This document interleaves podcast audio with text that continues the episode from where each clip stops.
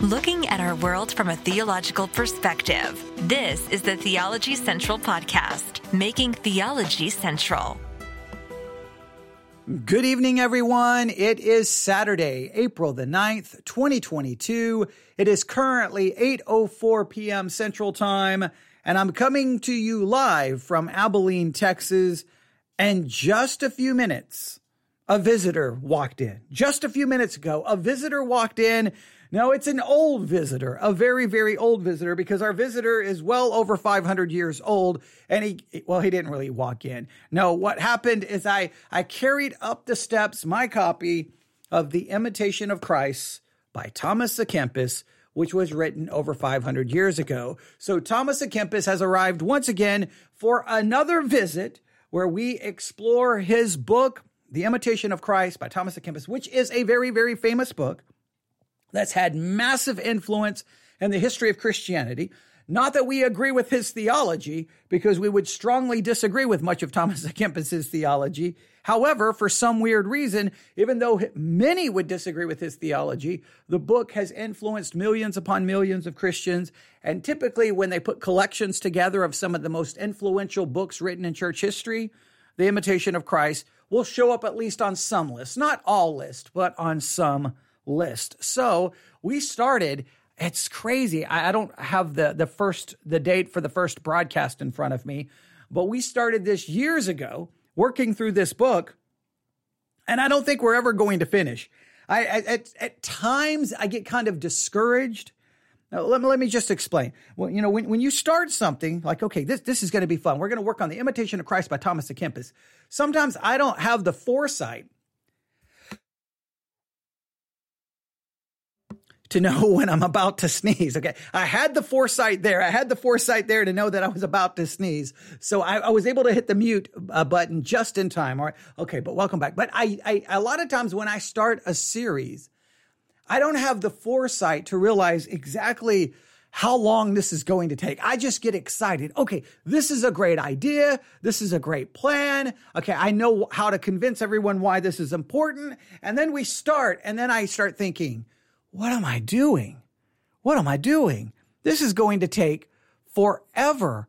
Am I, am I sure I can pull it off? So there's a part of me that because this series has been going on for so long, there's a part of me that says, you know what? I should just stop. I should just not take up any time from the hundred of other hundred other things that we need to work on, the all the other programs and series that we're doing, no, I, I just I just need to forget it. But then I look at it and I'm like, no, we've made it. We've made it to book two. I know that doesn't sound far. We've made it to book two, chapter eight. I, I can't just I can't just stop now. We're, we need to continue to press on. So I'm going to I'm going to stay committed and keep working on this series until we are done. I know there's a few of you who love it, and there's a majority of you who don't. okay. So, because I'll get the emails from some going, I love the imitation of Christ. Don't stop. And then I'll get, for that one, I'll get 15 emails going, you know what? I, I, I don't like when you do the imitation of Christ. You're wasting time. You're taking time from other things. And it's like, how do I, I balance this out? And so the way I'm looking at it is I can't worry about numbers and I can't even really worry about emails. What I have to do here is, is, is just for the sake I started it. I need to finish it because there's plenty of other things that I, I didn't finish. There's other things that I started and I stopped. So um, I, I think we need to continue to press on. So it's Saturday evening. I don't know where you are. I don't know what you may be doing. But if you are listening live this evening, well, welcome. If you are not listening live, couple of things. If you would like to listen to us when we are live and be notified when we are going live, I would just recommend downloading the Church One app. That's Church O N E, Church O N E. Now, when you download the app, it's a generic app. So you once you download it, you have to do a search for theology theology central, choose us, and then basically you will have the theology central app in your hands. And then make sure the notifications are on. You'll be notified whenever we go live, whenever we post new content. It is the app to use to keep up with all of our content. Now, you can also download the Spreaker app, and that will also allow you to listen live. Uh, but Church One may may make it easier. I don't know. Well, right now we're promoting the Church One app. We, we, we try to get our content on every platform under the sun. So at different times we promote different ones. Right now we're in a Church One promotion uh, status. All right. Uh, all right. okay. Someone, they're hanging out on their couch with their spiritual pitfall, their puppy, okay, and uh, they're listening live. We do, I do appreciate that. I know it's Saturday evening; people have a lot of things to do. I, I, uh, I just got back from spending time taking a tour of this absolutely beautiful Episcopalian church. I know someone who is there. He, has been setting up the soundboard for their live streaming. We talked about that earlier today, and so he invited me to come look at it. And man, beautiful, beautiful building. I, want to do a podcast about about kind of there's just a, some spiritual thoughts that were going through my head in regards to the building, but we, we won't do that right now. And then I came home and started working on uh, Sunday school, which were in the book of Jude. And then I'm like, you know what? I need to do another live broadcast. So here we are. Are you ready? Okay. All right. Here we go. Thomas à Kempis. I mean, he, he, just he just walked 500 miles. Okay, now I'm joking. 500 years ago, the, the the popular song. I walked. Okay, never mind. Okay, here we go. Um, book two, book two, chapter eight. Someone else is listening while doing laundry. There we go. So hopefully, hopefully, since everyone's got other things going on, I, let's get to it. I don't want to waste anyone's time, so let's jump right in. We're gonna, I'm not even going to review anything that we've done in the previous one. We are in the chapter called Familiar Converse with Jesus. Just please note a couple of things. Uh, basically, this idea of having a conversation with Jesus. Clearly, this chapter is greatly influenced by Catholic mysticism, which I believe in many cases I feel is a forerunner of the modern charismatic movement. Um, so I, I think that uh, we need to be aware of that. So we've been we've been working through all of it, but we're down to just not much to do left in this chapter. But we'll see if we can finish it. Chapter 8, Book 2, Thomas Kempis, The Imitation of Christ, Familiar Converse with Jesus. We're calling the, this chapter, we're entitling all of the program uh, episodes in this chapter, Conversations with Jesus. And uh, here we go. He writes these words Love let me see. Uh, okay. Uh, someone just said they're getting ready uh, for sleep because they can't stay awake 72 hours like some super folk. Well, it's not super folk. It's just I hate sleep. I, I, I can't stand. I hate, I hate, I hate, I hate, I hate, I hate, I hate, I hate, I hate sleep. I wish it did not exist. Okay. All right. All right. That's a whole different podcast. Here we go. Thomas Kempis writes these words love all for Jesus, but Jesus for himself. Love all for Jesus, but Jesus for himself.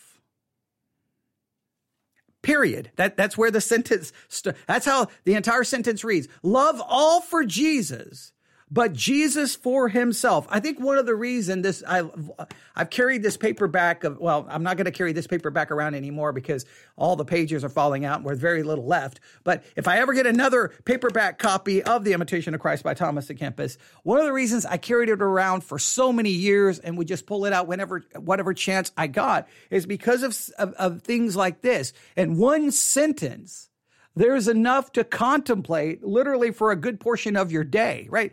Just, just, does anyone else found this extremely profound and we can have like, you know, an hour long discussion? Let me read it again. Love all for Jesus, but Jesus for himself. Everything we love, we should love everything, all things for Jesus. The reason I we should love others, the reason we should love our enemies, the reason we should love ev- all people is for Jesus. Now, do we love people for Jesus or do we love people for our own benefit? Which then you can question is that even love?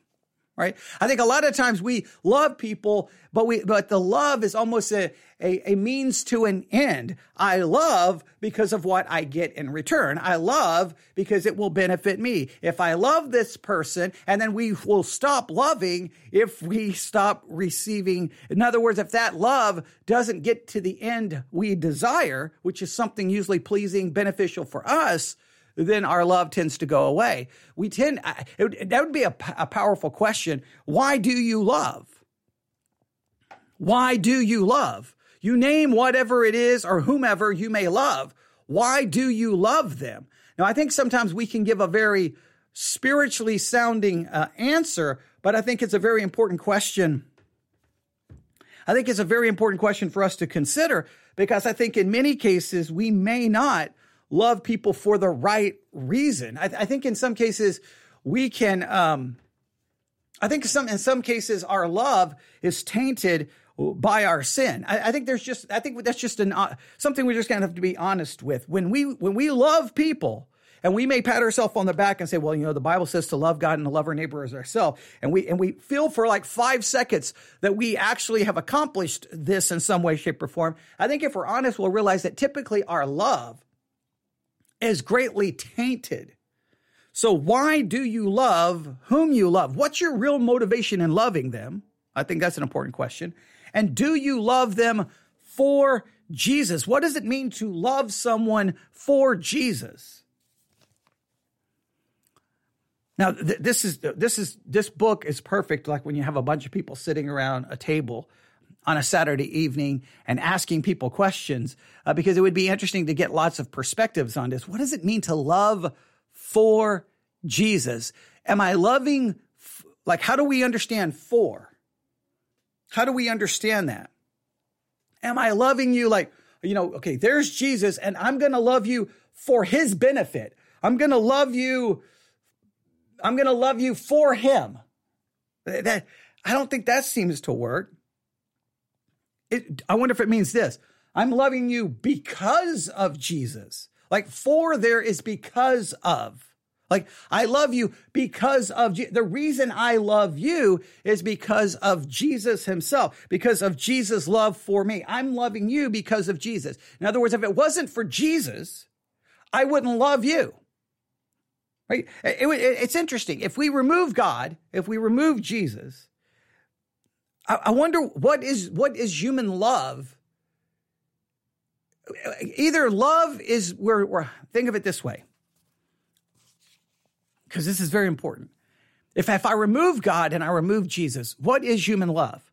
Is it just a there, there, there is a, a, chemical reaction happening in our body where we feel something we, and it's just it's nothing more than basically a chemical reaction in the in the brain a chemical reaction in the body are we loving people simply because love has a benefit to us? If I love people, now not everyone, but if I love certain people, then there's a benefit to it. So I'm loving you because of what I get from it. But as a biblical perspective is I love you because of Jesus. And when it, when when Thomas à Kempis says I love you for Jesus, he's saying I'm loving you because of Jesus in a sense, God is love. Jesus is the embodiment of that love in action. While we were yet sinners, Christ died for us. He loved, for God so loved the world that he gave his only begotten son. Jesus is very much connected to this idea of love. So because I believe in Jesus, I look to him. I've received the love from him. I've received his mercy. I've received his grace. Then I love others because of Jesus. I wonder if that's the right way to look at it.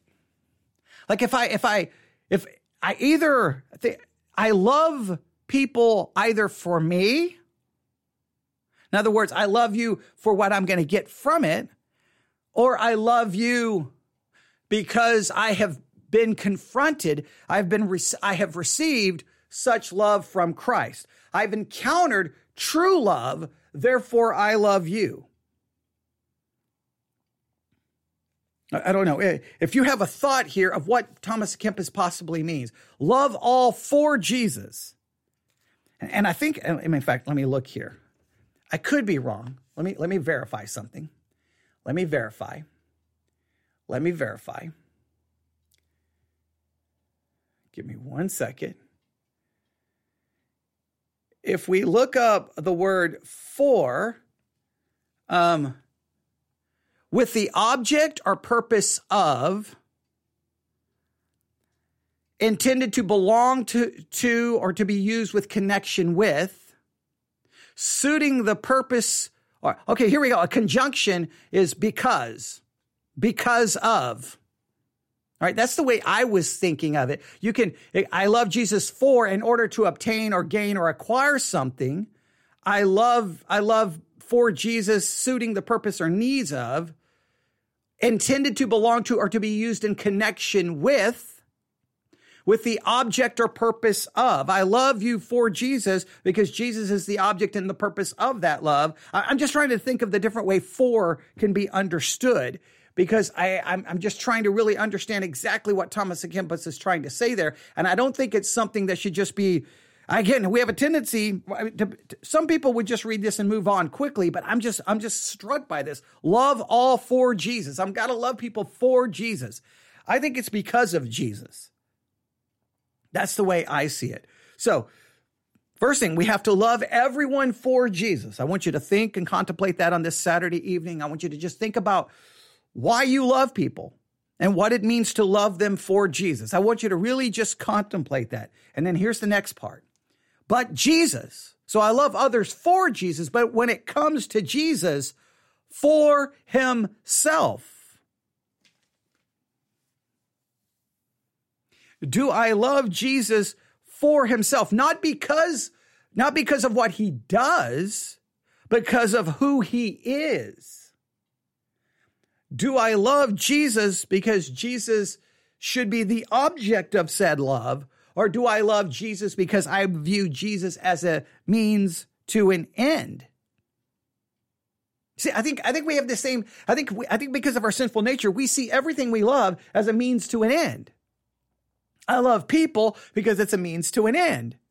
I I I get something in return. It may make me feel happy. It may be joy. It may be security. It may be comfort. It may be, it, it gets rid of loneliness, whatever the situation is. And then we, we take that same concept and now I'm going to love Jesus because of, well, what he gives me. Do I love Jesus? Do I love people because of Jesus? And do I love Jesus, well, for himself, for who he is? Yeah, I, I don't know. I, I, I this is where. this is where this is where if I was if I was speaking in front of everyone, I would like I would want the people to be going, "Whoa, that never thought of it this way. Whoa, this is convicting. Whoa, uh, whoa." This is this is this is pretty powerful stuff. What I, I fear would happen if I was doing this in front of people, I'd be getting that look like, "What are you talking about?" Like they would look perplexed and confused. I hope no one is perplexed and confused because I think this is really powerful stuff here. Love all for Jesus, but Jesus for himself. All right, next sentence. Jesus Christ alone is singularly to be beloved. Jesus Christ alone is the single thing which is to be beloved of, of everything that is beloved, it should be Jesus alone. Now, wait a minute. What do we mean by that? Because we're supposed to love others. So what, what does he mean by this? He goes on to say, he alone is found good and faithful above all friends. For him, um, okay, well, th- this is the way it's written. It's kind of written weird. Um, okay, he alone is found good and faithful above all friends, period. Then it just has for him and in him. Okay, it looks like a period after for him, but it isn't. For him and in him, comma, let both friend and foes be dear unto you. So it seems what he wants us to understand is that when it comes to Jesus, it should be a certain kind of love for Jesus that is drastically different than our love for everyone else. Now, I love everyone else because of Jesus. But my love for others should be very different than my love for him. My love for him, it, it should be singular in the sense that it's different, that it's other, that it's distinct. There's a love for Jesus that, that cannot compare in any way, shape, or form to our love for anything else. Now, can we honestly say that? Do we love Jesus above all else? Um, Okay, so let both friends and foes be dear unto you. Friends and foes should be dear unto you because you are to love them just to love Jesus differently. And all these are to be prayed for that he would make them all to know and love him. We should pray for others that they would come to know and love Christ as well we are supposed to love him. Now, next paragraph. Next paragraph. Here we go never desire to be singularly commended or beloved, for that appertains only to God, who hath none like unto himself. Never desire to be singularly commended or beloved. You should not seek to be commended. You should not seek for praise. You should not seek for that, and you should not seek to be beloved. You should not desire to be loved. You should not desire to be commended or praised. And the reason Thomas à Kempis says this is because for that appertains only to God. Only God should truly be commended and loved. And I think it's, again, he's trying to draw a distinction here. We are to love people, but it's this, I think it's a, a, a, a, a certain kind of love we, is it possible in our in our sinfulness and our in our depravity that in many cases we desire what should only belong to God? We we want to be loved. Many people have a strong desire to be loved and liked by people. And they have a strong desire to be recognized and to be praised. And if they don't receive said recognition, they don't receive said praise, they don't receive a certain level of love and, or being liked by people, that it can have a, pro, a profound negative impact on them. They can get discouraged, they can get depressed, they can get mad, they can get bitter, they can get hurt. I wonder if that's a part of our sinful nature where, in some sense, we desire to be, well, like God and, and how everything starts, right? If we go back to Genesis 3, right? We go back to Genesis 3, right? Uh,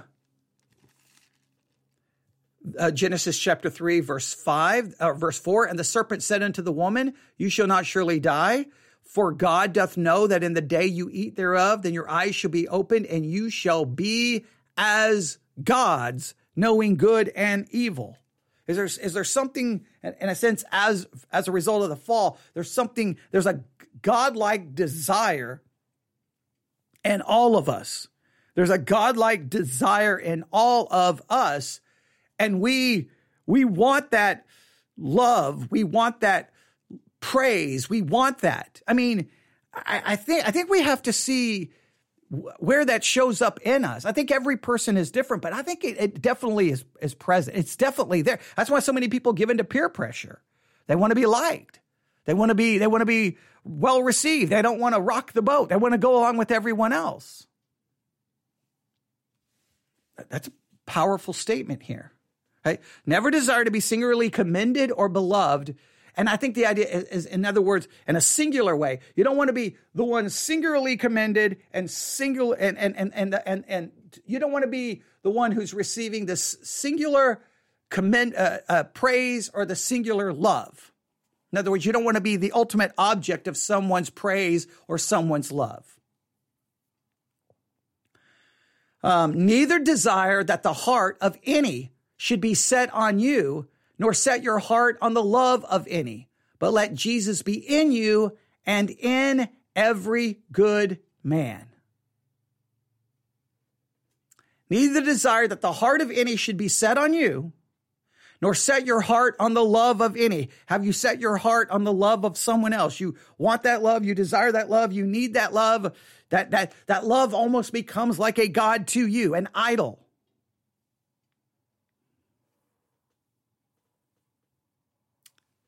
Next paragraph. Be pure and free within and not entangled with any creature. Okay, yeah, okay. Someone just said that that, that desire to be godlike is con- convicting. Yeah, I think I think it's there. I really do. I, I think that's kind of what Thomas Kempis is going at. Like we want the praise, we want the love, we want that. We want to be right. We we want to we want to win the debate. We want to win the argument. We want to be we want people to tell us we're right. Eh, we we want people to apologize. We there's so much we want that I think is a godlike desire that maybe we want that which should only belong to God. I think I think there's a little bit I think there's a little bit like that. I, I think there is. I'm trying to think of different ways. It, it, maybe maybe this will make sense. Maybe it will, maybe it will not. I won't even go in there because I'm going uh, illustration. I don't want us to dist- to distract us. I, I, but I think there's something to that. All right. But this next uh, sentence for the next paragraph: "Be pure and free within, and not entangled with any creature." Now, this you can definitely see kind of the Catholic theology coming through here. This idea of you know, do it, do it. You got to do this. You got to do this. You got to do this. You got to just make sure we understand. None of us is ever going to be pure and free within. No, no, that is an impossible. I don't even know why this would be written in any Christian book, but I can understand it from a Catholic perspective.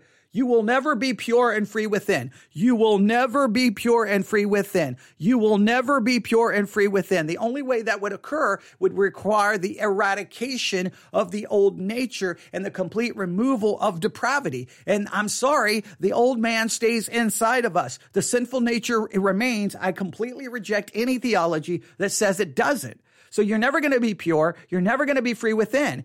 And it says, and not entangled with any creature. Well, I can understand the desire not to be entangled with any creature, but we get entangled with everything the world, other people, with, with, so much. Now, I'm not making an excuse, but just when it says to be pure and free within, there's never going to be purity within because then purity resides within me. I'm never going to be free within because the old nature is there. That's why I completely reject the idea that as a Christian, you can do it. We did an entire podcast episode.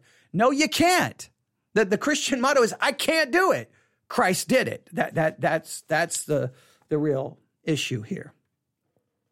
You ought to carry your heart pure towards God if you would be free from the world and see how good the Lord is. Well, I wish I could carry my heart pure towards God. I wish I could. But um, my heart's never going to be pure towards God. It's never going to be pure towards God because it, because uh, um, because it's just impossible. I, it's it's just impossible. I, my heart is never going to be pure towards God, and I wish it could be, but it's just not. Uh, I and it says if we if we would be free from the world and see how good the Lord is, if we would be free from the world and see how good the Lord is, we have to carry a pure heart towards God. Well, our heart's never going to be pure because our heart is desperately wicked and deceitful above all things. Now, I know some Christians believe that no, no, no, no. When you become a Christian, that's completely removed. And now, you know, basically, you're you're now basically you know pure inside but it's just it doesn't work that way it, it never it never works that way all right? They goes they go on to say um, and truly unless you be prevented and drawn by his grace you shall never attain to that happiness. Well i do agree there. Unless i'm drawn by his grace i will never attain to that happiness. Uh, to empty yourself of all and take leave of all that you may alone that you alone may with him alone be made one. Well, again, that that all sounds like something that happens in glorification. It's not going to happen in this life. He seems to act like that if you that somehow we're going to be prevented from this entanglement. We're going to be drawn by his grace. We're going to attain this happy, happiness and we can reach a place where we empty ourselves of all. We take leave of all that we may alone with him be made one. Well, that will happen in glorification. It's not going to happen in this life. Then it goes on to say, For when the grace of God comes unto a man, then he is made he is made able for all things. here we are. We're back to this common teaching within Christianity. See, when God comes to you, now you're made able for all things. You're able to do it. But I that's just not true. If we 2000 years of church history should show we are not able to do it. We are unable. And now and now please note, I want you to understand see for when the grace of God comes, you're able. And when the when when that grace goes away, then you're going to be poor and weak as as it were left only to stripes. Well, this is the whole Catholic idea that you can be in a state of grace, then you can lose the state of grace by committing a mortal mortal sin, and you need to try to get back into a state of grace. Yeah, this this has got Catholicism written all over it. But even with uh, with even within the evangelical world, the idea still is, oh, now that you're saved, you've got power, you can do it. And then we all demonstrate how much power we actually don't have over and over. In this case, he ought not to be cast down nor to despair, but at God's will to stand with even mind and whatsoever comes upon him to endure it for the glory of Jesus Christ. For after winter follows summer, after night the day returns, and after a, temp- a tempest, a great calm. And that ends the chapter. That ends. It's just interesting. He calls the chapter basically conversing with Jesus, but when you get down to it, it really kind of goes in a lot of directions. Remember, I've said so many times, Thomas Kempis's writing at times can be maddening because it just feels like a stream of consciousness. It's just like, oh, here's a thought. Here's a thought. He doesn't explain the thought. He doesn't even build upon the thought. He just writes down one thought and then it's almost like he's sitting there with a journal. Oh, this is a good thought, and just leaves, and then comes back the next day and writes down another thought, and then comes back the next day, and it's like it, it, there's no real flow to it. So it, in some ways that's frustrating, but in other ways you can just read like one or two sentences and just sit there and meditate on that for six hours. So I guess the part that's most powerful to me is love all for Jesus, but Jesus for himself that's really powerful. And then this idea never desire to be singularly commended or beloved, for that appertains only to God.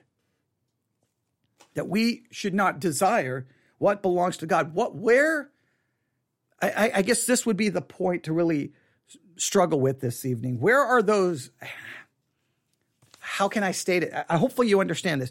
Where are, where in your life in your attitude, your thinking, and your emotions, do you find the presence of a desire to be like God? I think that I think that is very important. Uh, yeah, someone said I should write a book like book like that. I don't know. I I I prefer just to do it sitting here in front of a microphone, right? So it, it's just easier. Um, now, if you look at my journal, right here, it's a lot like that. It's just madness, okay? It's just madness, okay? But if you if you look at my journals, I've got hundreds of them. It's a lot like that. But typically they show up here sitting behind a microphone. So in some ways, some people say your podcast is a lot like that. It makes no sense. No, because usually I have lots of things to say. But I, so I want us to really think about this this evening. In you, where does this almost a desire to be like God. How does it manifest itself? I think I think it's a part of our sinful nature. Satan wanted to be like God. He he tempts Eve that hey, God knows that if you eat this, you're going to be like him. There there is I think there's something now Eve didn't have a sinful nature, but I, I think from that moment on I'm going to be like God. I mean, I mean, if you think about it, did Cain eh, God didn't accept him. And so he was like, how dare you not? I, I should be accepted. I, I shouldn't be rejected. My sacrifice shouldn't be rejected. And it's, is that not like I'm going to be like God and I'm going to kill the other person who was accepted over me because no one should be over me. I, I, think about how many, I wonder if we could say this. I always define sin as sin is the exaltation of I right? Sin is the exaltation of self. That's always defined sin that way. I wonder if sin is the outworking of an internal desire to be like God. we have the sin nature in us, and the sin nature gives us a God complex. And we may not say, I want to be God, but I wonder if there's a, it, that every time we sin, every issue, I wonder if what we're doing is a demonstration that we're trying to be like God. I don't know if that completely works, but the reason we do this this way is I like to just, I mean, the whole is to start thinking and meditating on it. Just, just think about today, anything that happened in your life today. If you think back about it, do, do you see a little bit of this godlike desire manifesting itself? Sin is the exaltation of I, but is sin the outworking of the internal desire to be like God, to be sovereign, to be supreme, to be praised, to be loved, to be pleased, to be glorified, to be declared to be right. I mean, think about it. When we usually get in a fight with someone, we get mad and we keep fighting and fighting and arguing because we want to be right. Isn't that a, a godlike desire? I want to be right and I'm going to prove you wrong. And how dare you question me?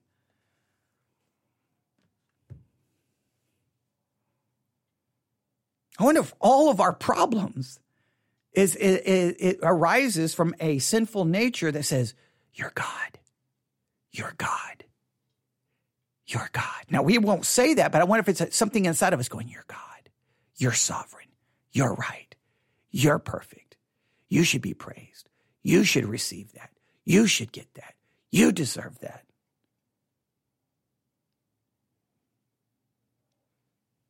I don't know. I I'll just I'll just leave it there and let everyone think about it this evening. You can email me all of your thoughts to newsif at yahoo.com. Newsif at yahoo.com. Yeah, there, there's more we could say there, but I'm just gonna say I gotta really, I gotta really, I gotta try to flesh this out a little bit. I know that maybe not even really the purpose, maybe maybe it wasn't even the focus for what Thomas à Kempis was trying to say, but I think it's a focus that we not, we don't need to ignore. So let's let's not forget this. I think it's very important. But you can email me your thoughts, newsif at yahoo.com. Those on YouTube, you can leave it in the comment section. I will definitely try to check them out. And uh, yeah, yeah, you can let me know what you think. You can email me again, newsif at yahoo.com. I hope that was beneficial. We finished the chapter. And the next chapter that we deal with will be, hopefully, maybe tomorrow afternoon we can get to one, will be, um, let's see here. The next chapter is Want of All Comfort. Chapter 9, Book 2, Want of All Comfort. Want of all comforts. Okay. There you have it. Everyone have a great night. God bless.